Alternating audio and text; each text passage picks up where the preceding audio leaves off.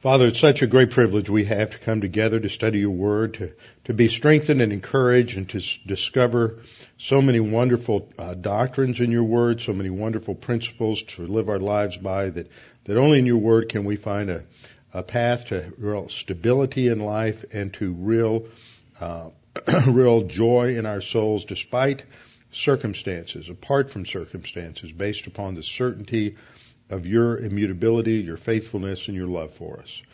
Father, we're thankful this week because yesterday at the Good News Club we had a uh, little boy who uh, came to understand the gospel and trusted in Christ as his Savior. We're just so thankful for that, and we continue to pray for all these other uh, boys and girls who are there that uh, you would just make the gospel very clear to them, and this will be just the beginning, the first fruit of a tremendous harvest at Cedar Brook Elementary.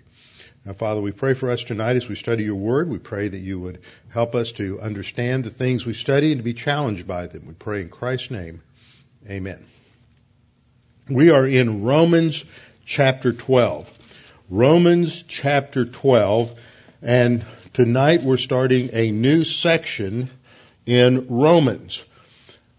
And this gets into a section related to what unfortunately a lot of theologians have divided into uh, the, into the practical section of Romans. It, it's really unfortunate the way theologians, and this has gone back for some time, talk about a lot of Paul's epistles because there's a pattern. Galatians is this way.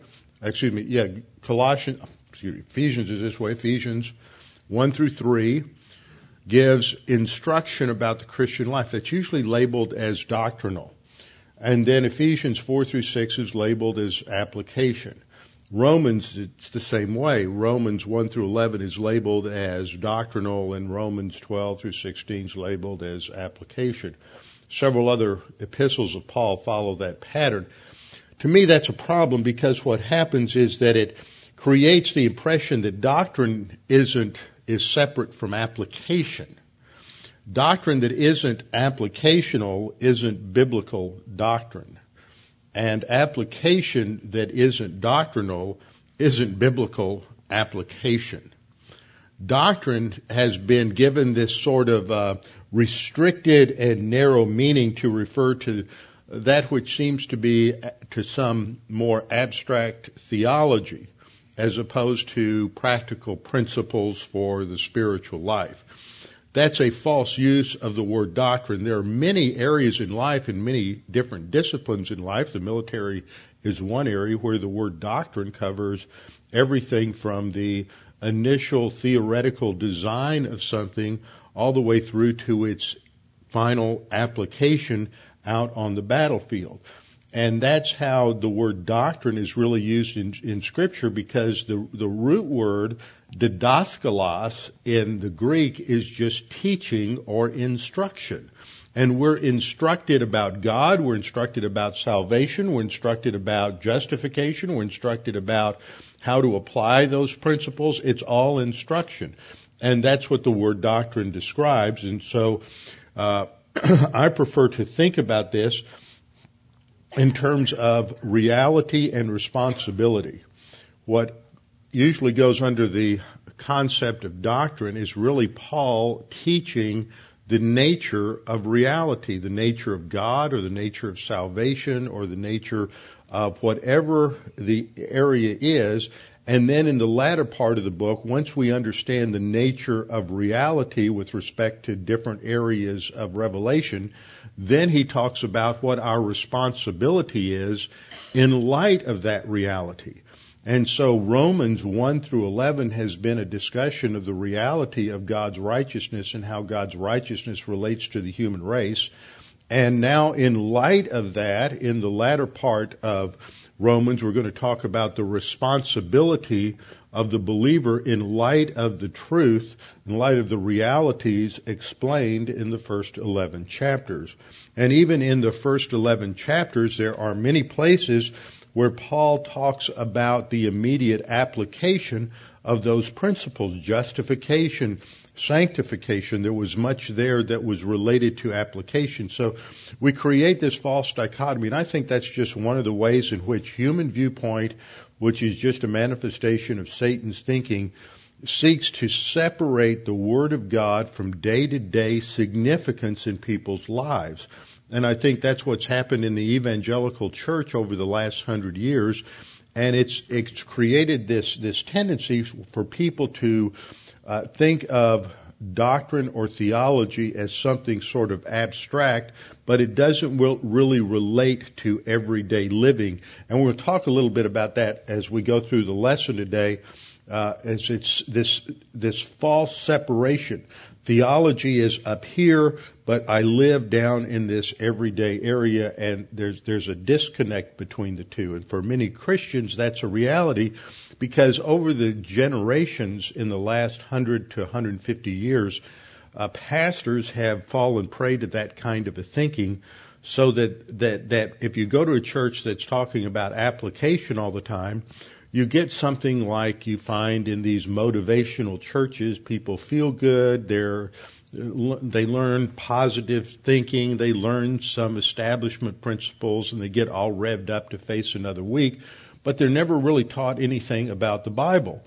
And then there are some churches that you go to where the Bible is taught and theology is taught, but it's never really connected to day to day living and people live in with sort of an academic disconnect from the day to day issues of life. Whereas scripture teaches that and shows us that anything we learn about God is intensely practical. So real theology, biblical theology, is always going to be intensely practical. Now you may not be able to draw the connection and connect the dots, but sound biblical theology is always intensely practical. And any practical principle of, of application can never be separated from its theological foundation. And you've heard me and you've heard some others uh, make the comment that if we were to ask the apostle Paul how to brush our teeth, he would start off with Genesis 1 about how God formed and Genesis 2 about how God formed man's body from the dust of, of, of the earth and the chemicals of the soil so that we would have a proper and biblical understanding of the significance of the body and then the responsibility to take care of the body that's created and uh, it's part of mankind and is the whole of which is created in the image and likeness of God. So we have to understand things in their proper place and proper structure. So we have to understand when we talk about doctrine that this must be understood uh, as God's instruction about every aspect of life. And the purpose of that instruction is to teach us how to think with the result that it changes how we live. If we change how we live without changing how we think, then we end up being like the Pharisees who are, who are called by Jesus whitewashed sepulchres. There's just an external change, but there's no internal transformation.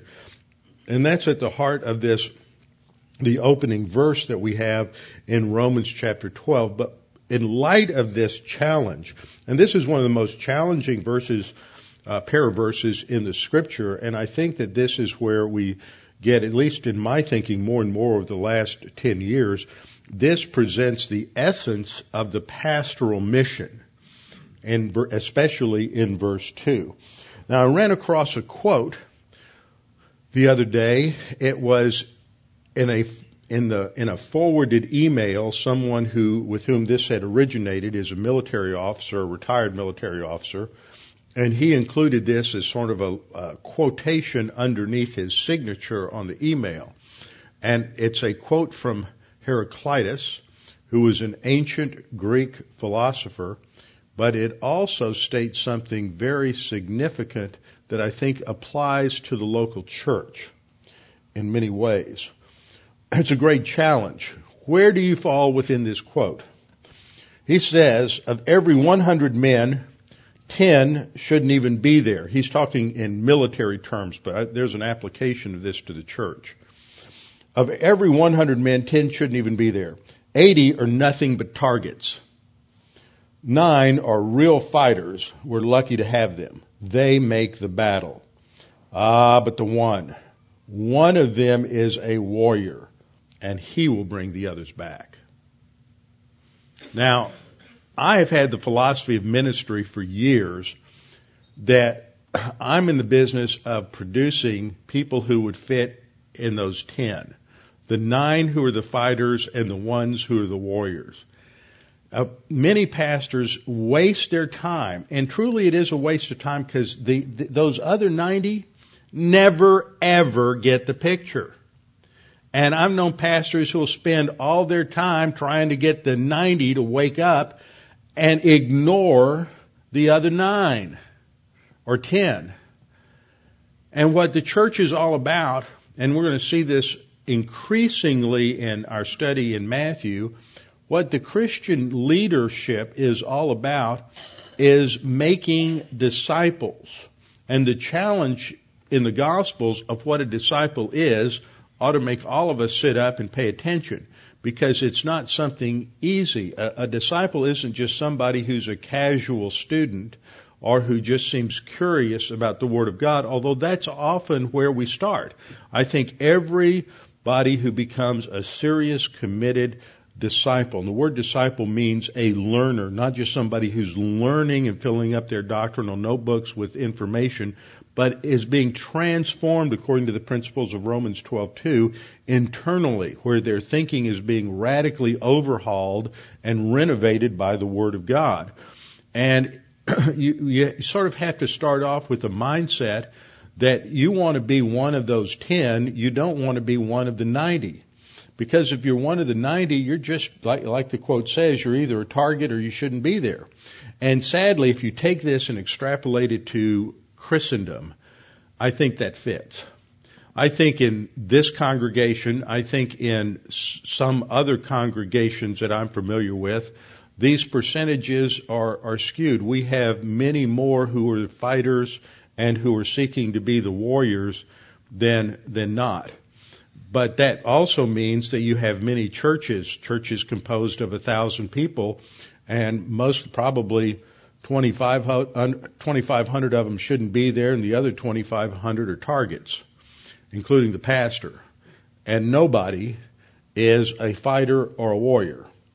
And that characterizes too many congregations in, in the American church today. We make up for a little bit of that because I do believe we have people in this congregation, people who listen online, who are serious about their spiritual life and they want to step to the plate to be um, to be counted among those who have been faithful in their Christian life, and those who have have been used by the Lord, and those who have truly wanted uh, to serve the Lord.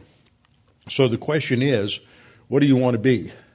And this is the real challenge that we'll see in the scriptures of being a disciple. And there are a lot of people who wanted initially to be disciples. If you trace that through uh, the gospel, you see that there are thousands who are the casual, curious disciples that show up to listen to Jesus. But as he starts to make clear what is involved in being a true follower of Jesus, and remember the command given to the disciples and to the original disciples, and it is applied to all the uh, leaders in the church, all the pastors, is that we're to make disciples. That's that's our responsibility is to challenge people to be disciples. Jesus' responsibility is to build the church. Our job is to feed the sheep and to make disciples and let Jesus worry about how he's going to build, build the church. But what we need to do is lay this challenge out there. Uh, do we want to just be casual, curious believers? And remember, when you get to passages like John 6, as people understood what Jesus was saying, they just went their own way. They just walked away. They didn't hang in there because they really didn't want to do what it took to be a disciple.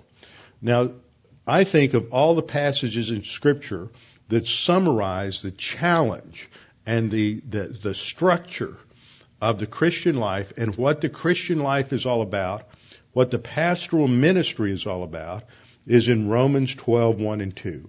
Paul begins by saying, I beseech you therefore, brethren, by the mercies of God, that you present your bodies a living sacrifice, holy, acceptable to God, which is your reasonable service. And do not be conformed to this world, but be transformed by the renewing of your mind, that you may prove what is that good and acceptable and perfect will of God. So, I think that there's some things in this verse that are a little antiquated, especially in the King James Version. Words like beseech are a little uh, difficult for people to comprehend today. Holy is a word that's been so overused that most people don't understand what that means. The phrase reasonable service, as it's translated in the New King James, doesn't quite capture what the Greek says. But I'm not sure that anything, any single words in English really capture the sense of what the Greek is trying to communicate. Verse 2 is really a contrast for verse 1. Verse 1 tells us that we're to present our bodies a living sacrifice, and in contrast, we're to not be conformed to the world. That's how we present our bodies as a living sacrifice, is by not being conformed to the world, but by being transformed by the renewing of our mind. So let's get into this.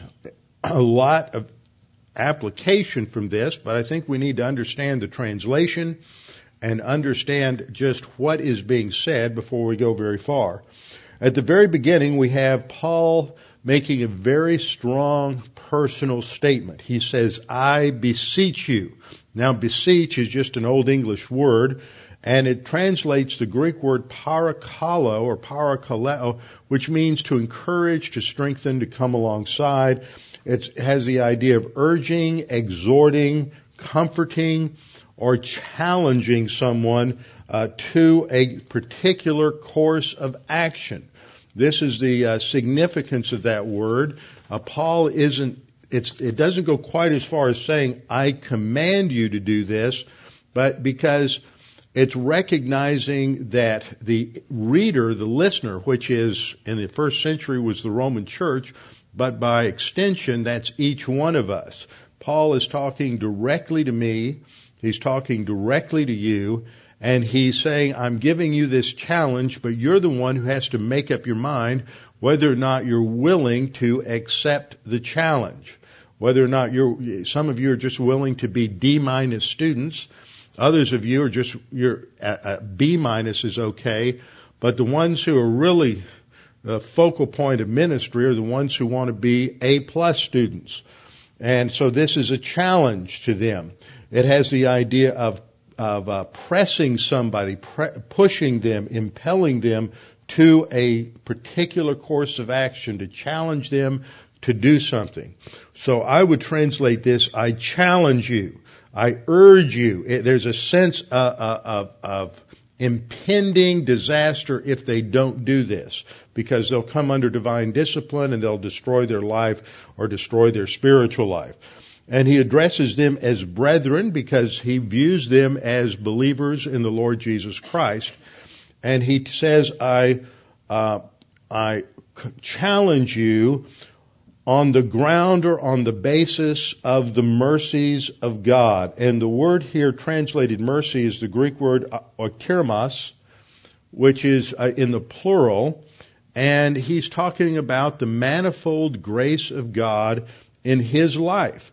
Uh, this is the ground for his, um, his urgent exhortation is that uh, God's mercy has been manifest in his life. God's saving grace has been manifest in his life. and he's talking about the grace of God at the cross that provided a free salvation for us. It's, he's talking about God's free provision of his word to us. And he's talking about God's provision of God the Holy Spirit to us to empower us and fill us with his word. And so all of these are part of that concept of the mercies of God.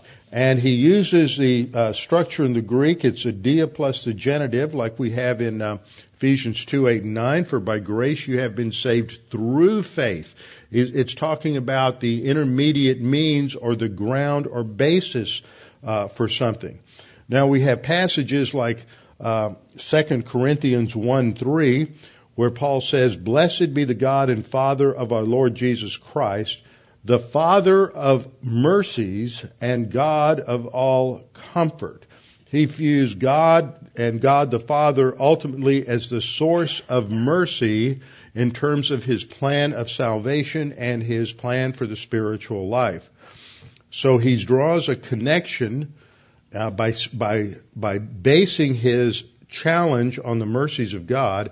He's drawing a connection back to everything that he has said in the first 11 chapters. That is reinforced by the fact that he uses the word therefore. As those of you who've been in the Bible study methods class know, whenever you see it therefore, you have to see what it's there for. And this is a conjunction that draws an inference or conclusion. It's the Greek, uh, it's the Greek conjunction oun, which is one of the strongest inferential uh, conjunctions. And it's not just referring to what it was just stated in Romans 11 or Romans 9 to 11, but really on the basis of everything that had been said before.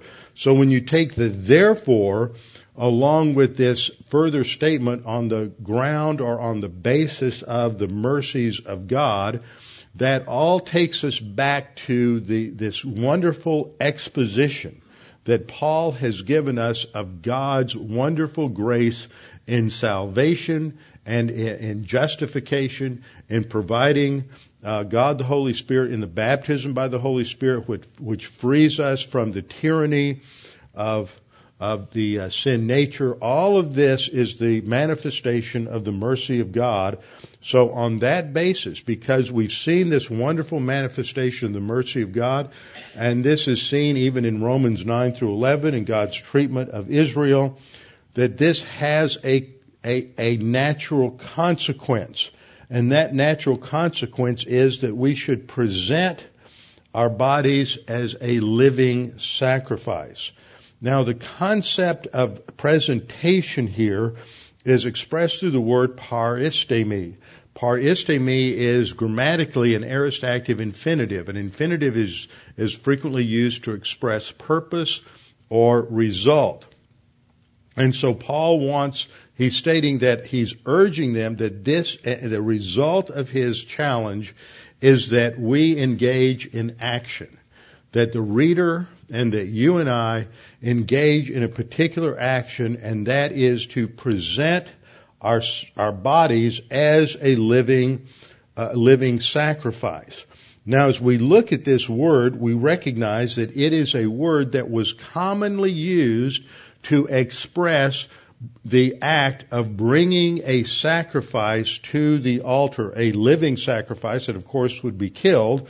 But what Paul is talking about here is not, a, is like a praise offering where there's not a death, but there is something given to the Lord in response to what he has done that is a sacrifice. So we need to talk about the word sacrifice, but first talk a little bit about the verb here. This is the same word that's used in Luke 2:22 when uh, Jesus uh, human parents brought him to the temple to present him and to consecrate him or to set him apart for service uh, at a week after he was born. It's also used uh, frequently of offering sacrifices. Josephus tells us that this was a, a, technical term for the offering of sacrifice, and it's used of the Christian presenting himself to the service of God in Romans 6, 13 through 16, which we'll look at in just a minute. So this isn't the first time that Paul's mentioned this concept. He's, he's going right back to connect what he's saying here to the foundation that he's explained already in relation to the spiritual life in Romans chapter 6. Uh, it's also uh, uh, related to God presenting the saved. So what we are to present then to God is our bodies. Now, there's a couple of different ways that we might take that. First of all, we could take it literally, and this is a problem you would have if you were thinking in terms of Greek culture uh, that there's a distinction, a harsh dis- distinction between the the body, the material part of man, and the soul and spirit and the immaterial part of man. But Paul's not talking about just a bodily sacrifice. See, part of the problem that you have from Greek philosophy is that they would create certain uh, artificial distinctions in the composition of man. Under Platonism, they put such an emphasis on the immaterial part of man that the material part of man was not really that important. And so th- they would emphasize things like what's really important is your soul. But see, the Lord created man as a unit, as a body, that as, as, as where the body was specifically uh, designed by God uh, for a purpose. So we can't go in and say, well, the soul is the real you. That's pure Neoplatonism. When people say that, the soul is the real you because the Bible emphasizes the value of both the material and the immaterial. Uh, Platonism says the material is not that important. What's important is the soul. That has tremendous problems with it. There are implications to that that are that that we and baggage we don't want to deal with. So what Paul is emphasizing here is the body, but he doesn't just mean the physical body. He could be, that was the first option is to think of, that he's just talking about a bodily or material sacrifice, or second, that Paul is using the body as a figure of speech, as a figure of speech where the body is used to represent the whole of the person. This is called a synecdoche of a part for the whole. That's the technical term of this kind of a figure of speech. It's where you talk about a part of a thing and it involves all of the thing. Uh, the fact that the body includes all of you is indicated by the fact that you can't have your body go someplace without taking your soul with it. There is a unity there. And if you think about it, the soul never, ever has an existence without a body. How can you see without a body? How can you hear without a body? How can you experience all of the sense, essential feelings if you don't have a body? Even in the interim state. We have the story in Luke, I believe it's in Luke 16, where you have uh, the story of Lazarus and the rich man. And Lazarus is a beggar outside the gates of the rich man who is never named. The fact that Lazarus is given a name indicates that this isn't simply a parable. It is a story about a real person. Parables, if you read all the other parables, uh, they uh, just talk about there's a rich man, there's a there's a, a landowner, there are servants. It never names them. The fact that there is an, an, individual identified with a specific name indicates that Jesus is talking about a specific situation and a specific reality. So that when Lazarus died, he goes uh, with the Old Testament saints to an area called Abraham's bosom, which is in Sheol. Sheol is divided into two compartments. The New Testament word for it was Hades. It was divided into two compartments. The compartment for the righteous, which was known as Abraham's bosom or paradise, and then there was another area known as torments. The rich man was not a believer, so he died and he went to torments. While he's in torments, he can look across this, this great chasm or gulf that is between torments and uh, uh, paradise. And he sees Abraham on the other side, and he begs Abraham that that Lazarus that can take his finger. He's got a finger. Can't dip your finger in the water if you don't have a finger. Dip it in the water and put it on his tongue because he is thirsty. He's burning up. So all this indicates there's something something there. It's not the present material corporal body, but it is an interim body. After the resurrection, there's a resurrection body. There's even a res- some sort of uh, body for the unsaved. And it is through the body that the soul is able to interact with what surrounds it. Without the body, the soul would just be blind and deaf and speechless. So the body is important and theologians from the first century, from the apostle Paul, have understood and taught the importance of the, of the body for the composition of man. It's uh, very much against the Neoplatonic idea. So he uses the term body here to represent the totality of each person. Uh, some translations come along and translate this as yourself, but it's that's open to interpretation. Paul is talking about body, soul, and spirit here. He's talking about the entire makeup of the regenerate believer. And so uh, he's talking about the fact that the that the that the body is important. He's done this already in Romans six thirteen. That we're uh, the body is uh, can be an implement of righteousness in six thirteen. That the body is a member of Christ. This is taught in 1 Corinthians six fifteen. That the body is a temple. Uh, made a temple by the Holy Spirit for the indwelling of Christ in 1 Corinthians 6:19, which sanctifies or sets apart the body, the physical body, and so uh, the body is important. The body is significant. So he says that we're to present our bodies as a living sacrifice. The fact that it's a living sacrifice means that this is something that is going to endure. This is going to continue. That's uh, indicated also uh, by the uh, present tense of the verbs. Now, the aspect of presenting your body is an aorist infinitive. The aorist infinitive is simply presenting it as a, as a single action. It's not a single one-shot decision, though. That's how uh, people taught this who weren't well schooled in Greek.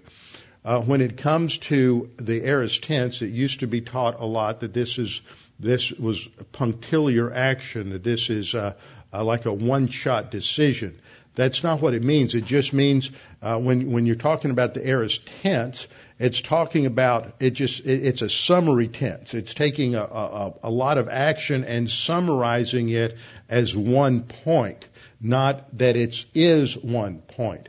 So that uh, an aorist infinitive is simply expressing that as a as as one important action, but Paul recognizes through the use of the present tense in other places that this is something that goes on and on. Uh, we don't just make a one-shot decision and that's it. Every single day we have to reinforce that uh, particular decision. Now, this concept of presenting ourselves to God is clearly stated in passages like Romans 6:13 to 16. In Romans 6:13 Paul says in the negative do not present your members. See that's representing your body. That's a physical term. Do not rep, do not present your members as instruments of unrighteousness to sin See, in contrast, Romans 12:1 is saying you're supposed to present your body, the members of your body, to, as service to God. In contrast, you're not supposed to present your members as instruments of unrighteousness to sin. Why? Because in the baptism of the Holy Spirit, the tyranny of the sin nature is broken. And so we're no longer to, we're no longer in the position of being a slave to sin. If you are enslaved to sin, it's because you put yourself back in that position. We're not to do that. We have been freed from the power of the sin nature, though we still have the presence of the sin nature. We don't have to yield to it. That was another antiquated term. You read Lewis Sperry Chafer's little volume on He That Is Spiritual, and he talks about yieldedness. And that was a catchphrase that came out of the victorious life movement, at the end of the 19th century. But yieldedness was just another way that they used to talk about presenting yourself to God. It's the presentation of something to a superior for his use. And so we are not to present our members as instruments of unrighteousness to sin, but we're to present ourselves to God for His service because He's the one who's made us alive. We're to present ourselves to God as being alive from the dead and our members that's the members of our body, as instruments of righteousness to God. Why? He explains in verse 14, for sin shall not have dominion over you, for you're not under law, but under grace. Verse 15, he says, draws another conclusion. What then? Shall we sin because we're not under law but under grace? Well, no, certainly not. And then in verse 16, he says, Do you not know that to whom you present yourselves slaves to obey? You got two options.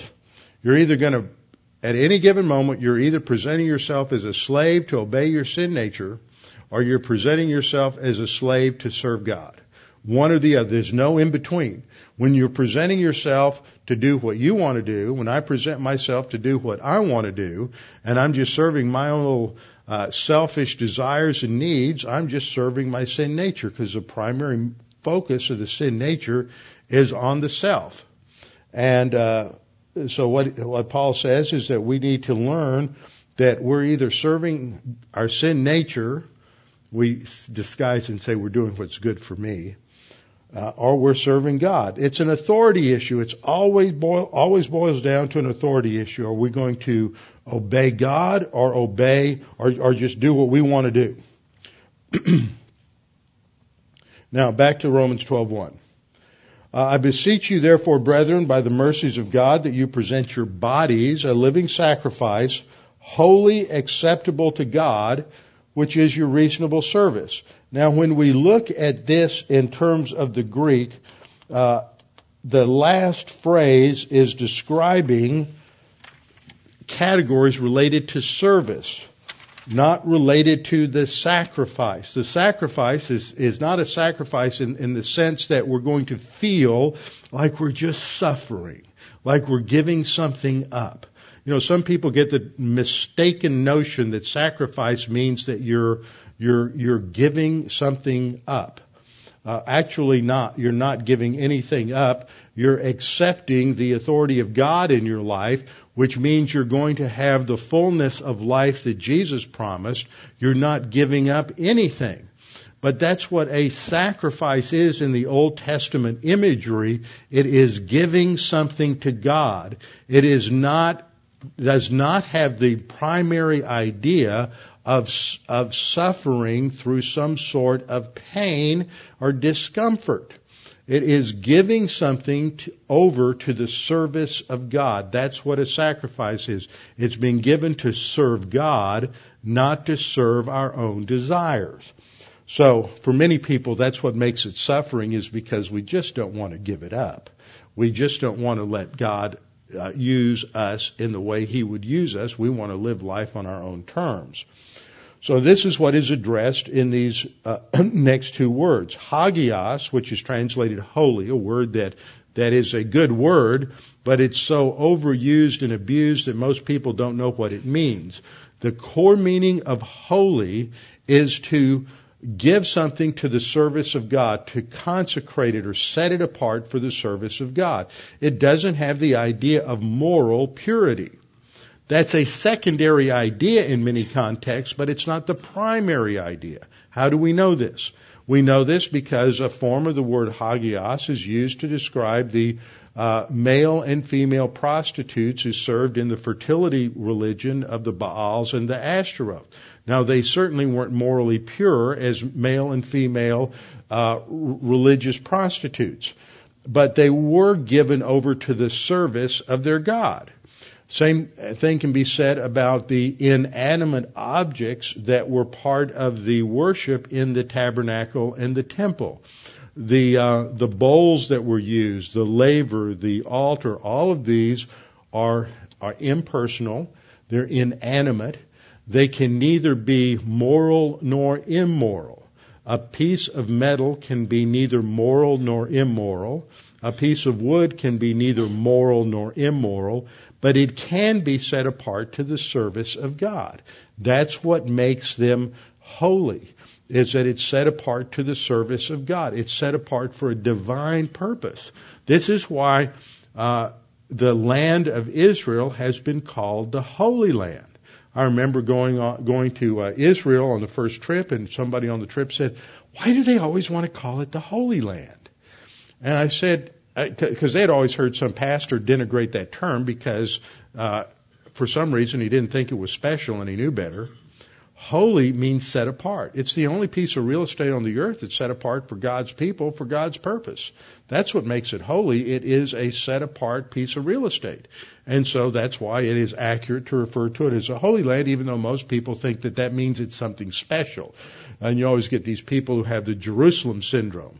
They end up, uh, they come into Jerusalem and all of a sudden they have all kinds of uh, mystical experiences and they end up in the uh, insane ward at some hospital in Jerusalem thinking they're the Messiah or Peter or Abraham or David or something like that. And that really happens. People just flip out when they, some people flip out when they go, go over there thinking it's something, something special. It is in one sense, but it's not a mystical type of special. So when we present ourselves to God, what we're saying is, God, I want my life to be used by you. I want to serve you. I want your will, not my will accomplished in my life because I understand that I was saved and redeemed for a purpose. And that purpose is to serve you. So that's the idea of the fact that we are to be a living sacrifice set apart to God, acceptable. That's the word uh, or evaristos, as it's pronounced in modern Greek, meaning something that is acceptable and pleasing to God. It's acceptable and pleasing to God because it is functioning as God intended us to function. He saved us to serve Him. And so it's pleasing to Him because we're uh, doing His will. So, uh, and this is then described as our reasonable service. Now this two word phrase is one that is difficult to translate into English because we don't really have words that are, that fully capture the, the, the translation. The word reasonable, it's translated reasonable, is the Greek word logikos. It's a hard G. We would soften it if we brought it into English and we pronounce it logikos or logic. That's where we get our word logic. It has something to do with thinking something through from its foundation to its conclusion, to, to reflect upon it. It's something that is logically derived from a certain set of assumptions. Now, what this is showing is that the Christian life is to be a life of, based on thought, not a life based on emotion, not a life based on a response to some kind of emotional appeal or a feel good sermon.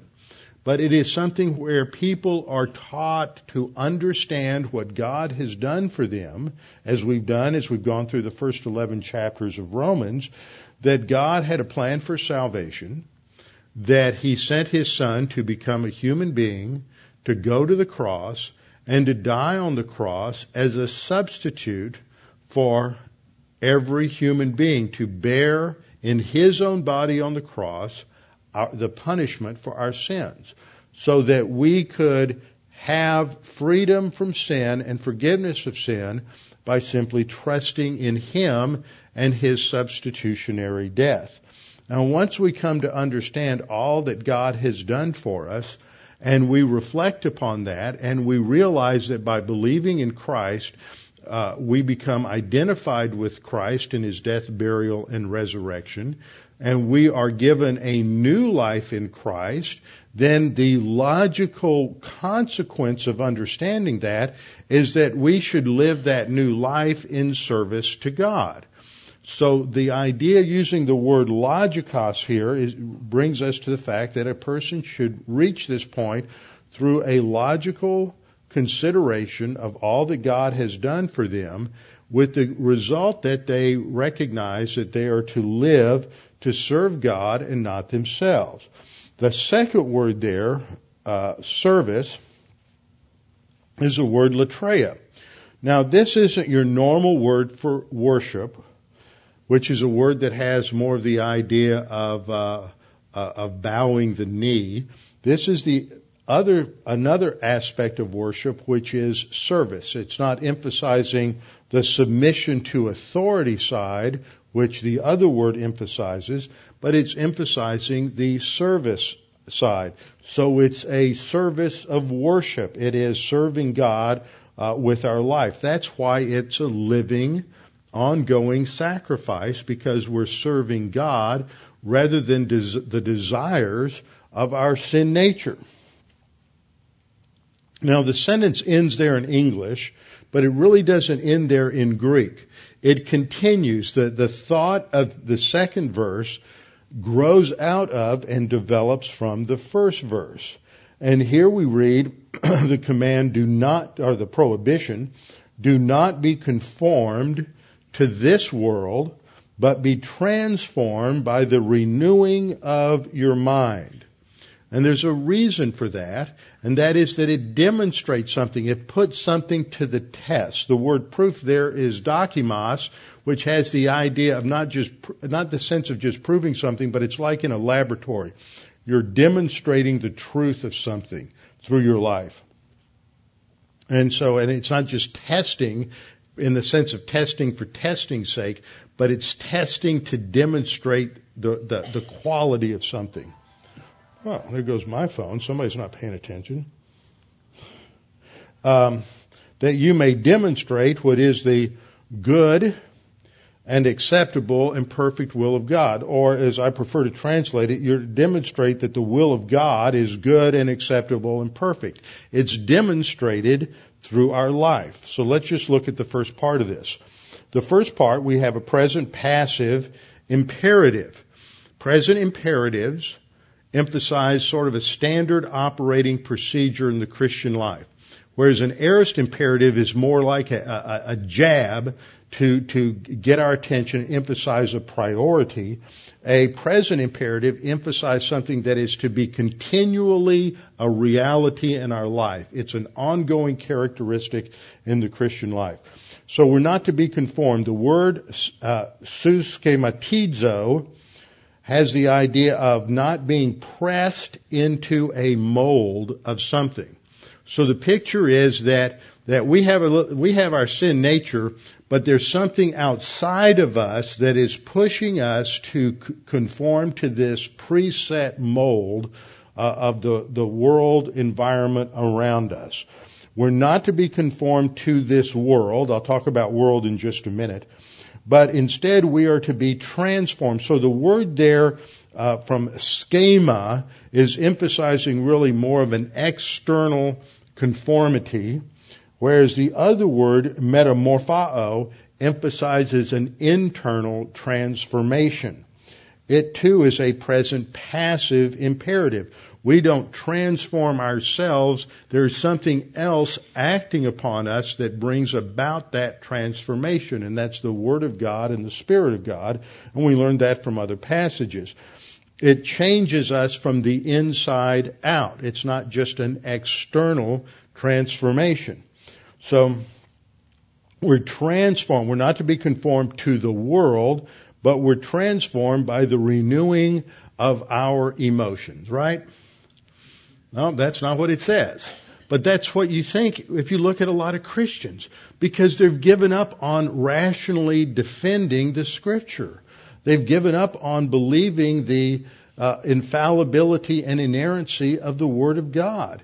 They, they don't believe it's historically accurate. They don't believe it's scientifically accurate. They don't believe that when it touches on things of, of, of history or, arch, or archaeology or science that, that it's right. It, it's right in the spiritual things. But remember, Jesus said, since we can't validate the spiritual things, the way that we know that it's true spiritually is that when he talks about the things that we can validate, it's always true. And, and so the modern man, as usual, gets everything turned inside out. So we have to believe in the Word of God and, and trust in the Word of God, and that changes our thinking, not our emotions. And it is by transforming the way we think, not just what we think, but how we think. It's not just changing the content of our thinking, but the structure, the forms in which we, that we use to think. We can think right thoughts in a wrong way. and a right thing done in a wrong way is wrong. And I've seen this happen a lot of times. You get certain types of people who are saved out of an existential mystical background, which is typical in hippies coming out of the 60s, and they get converted, uh, and they hear the gospel, and they hear the true gospel, and they get converted through some sort of ministry of a charismatic church. But see, charismatic theology is basically existential mystical theology. So they, they, they get, they don't have to change their worldview at all. They're still existential and mystical.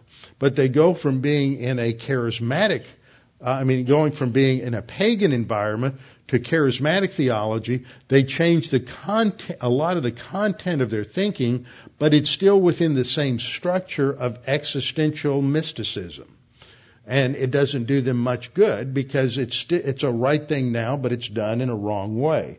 So we have to learn how to think differently. And as one of my professors in seminary said so wisely at one time, um, it's hard enough to think, but it's really difficult for us to think about our how we think, to analyze our own thought forms and and structure that because that that gets really tough. But that's what we have to do. Unfortunately, it's not ultimately up to us. We have God, the Holy Spirit, and the Word of God. Now we're not to, supposed to be conformed to this world. And the word that is translated world there is not the word you might expect. The Greek word that is normally translated world, such as for God so loved the world, is the Greek word cosmos which is sometimes could be translated earth, but it, it ultimately refers to an order, orderly or organized system, and often it refers to the earth. Sometimes, as in John 3:16, God loved the world, that is the inhabitants of that system. Uh, that is what we would uh, normally think of. But aion is a time word. Uh, it, it, sometimes it's translated age. But each age of Earth's history is characterized by different thought forms. Worldliness or cosmic thinking based on the word cosmos often talks about how human beings think a certain way that is in contrast to God's way. What Aion emphasizes is that this is related to a certain time frame or a certain period in history. If you just think about the history of ideas, we know that there was a, a time before philosophy, before Greek philosophy, when uh, things were rather uh, emphasized the fact of uh, it was more of a supernatural, superstitious idea of how, how things worked and the nature of reality. And then the Greeks came along and began to transform that into ways that tried to remove any religion or supernatural ideas or superstition. And you had the pre-Socratics with Thales and Anaximander and Anaximenes, and then you had uh, Heraclitus and Parmenides, and then you had uh, Plato and Aristotle and then the Neoplatonics and others, the Stoics and the Epicureans that came along. And in each age, there's a shift in the way people thought. You get into the period of Christianity, people thought, some people thought according to the Bible, but a lot of early Christians were still thinking within the structure of Neoplatonism that characterized much of the early church. It wasn't biblical Christianity. It was a Neoplatonic interpretation of Christianity. Until you get to the uh, Middle Ages around the 11th or 12th century, and there's a rediscovery of Aristotle uh, under uh, people, most notably Thomas Aquinas and uh, and some others, Bonaventura and some others. And when they uh, but then they had a Aristotelian interpretation of Christianity, and it wasn't until Luther came along and uh, argued for the Scripture alone that you had a genuine back to the Bible movement that gave birth to the Protestant Reformation. But then it's not long before Europe gets corrupted again by secular forms of the ancient uh, rationalism of Plato, now the rationalism of Descartes, and the empiricism of Aristotle becomes the empiricism of, of Berkeley and, and Hume and uh, Spinoza and some others. And then you get in, excuse me, Spinoza was a rationalist. Then you get into the post-Kantian era. So each era is characterized by different ways of thinking. And we live in one of those eras where uh, most people have one leg in one era and the other leg in another era. One leg's firmly planted in modernism and the other leg is firmly planted in postmodernism. And so they have a really jumbled way of thinking. But that's the spirit of the age. That's what this word aion is talking about. It's the zeitgeist is the German word. It's the, the common way in which people think. And it's gotten really screwy. And if you look around, many of you wonder and ask me questions like, what in the world is going on? Well, people are working out the implications of their assumptions. And these assumptions got firmly embedded within Western culture as a result of Darwin, as a result of Freud, as a result of Herbert Spencer, as a result of Marx, and uh, and many others. And ideas that were on the fringe 150 years ago are now the, the embedded so deeply in, in the thinking of the uh, uh, children running around the ghetto that they're you know they're existential nihilists and they can't even say the word but that's what they are. And they're postmodern relativists, and and they use this. They know how to work those systems, and they think that way. And your children are that way, and your grandchildren are that way, and that's why you wonder where in the world are they getting these ideas? And they just sort of absorb it from the culture, and they pick it up. Why? Because they've got a little cultural magnet inside of them called the sin nature that just uh, just attracts these ideas and, they their sin nature just loves those ideas because it gives them a rationale for self-serving. And and we're not immune from that. Just because you've been around for a while and just because you're a believer doesn't mean that you're not immune from this same kind of thing. We all are are very prone to falling into the trap because that's our sin nature and it gravitates to these different kinds of thought forms. So this is this is the command to us. We're not to be conformed to this world, but we have to be transformed by the renovation or overhaul of our thinking. The word there for renewing is the word anakainosis from kino, meaning uh, to renew, and it has to do with a transformative overhaul. And the word mind is the word nous, which has the idea of a thought or an attitude or a manner of thinking, the way in which you think. Now, illustration I've used is that most Christians are in a mess. A lot of well, a lot of Christians are in a mess. If you're if you're north of 15 when you get saved, your life's probably a little bit unhappy. Uh, it's not quite where you thought it should be, and you got saved. If you got saved like I did when you're six, it's not a whole lot to repent from. Not a whole lot of problems because you're just a little kid. But when you get older, you, you mess up and you figure out that you need to really rely upon the Lord. And so you have a sense of that anyway.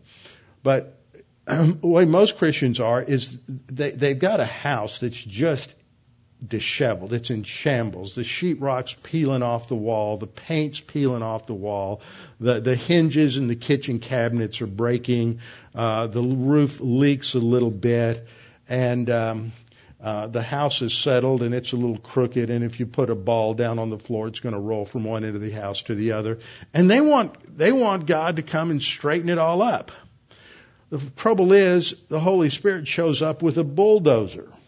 And he's, you know, they just want him to come in and kind of, like an interior decorator, let's slap some new paint on the place and kind of straighten up a few things, fix up the hinges, straighten up the cabinets, and just do a superficial fix. But the Holy Spirit shows up with the bulldozer and he wants to tear it all down, including your rotten human viewpoint foundation, and rebuild from the get go. And most Christians, once they realize that's what the Christian life is all about, say, oh, wait a minute, wait a minute. You're not the guy I want. I want the guy who's just going to slap on a, a fresh coat of paint and whitewash everything so it looks good. We don't want to really substantively change anything from the inside out. And yet that's what Romans 12:2 is talking about. a deep internal renovation down to d- the destruction and replacement of the very foundation of how we think.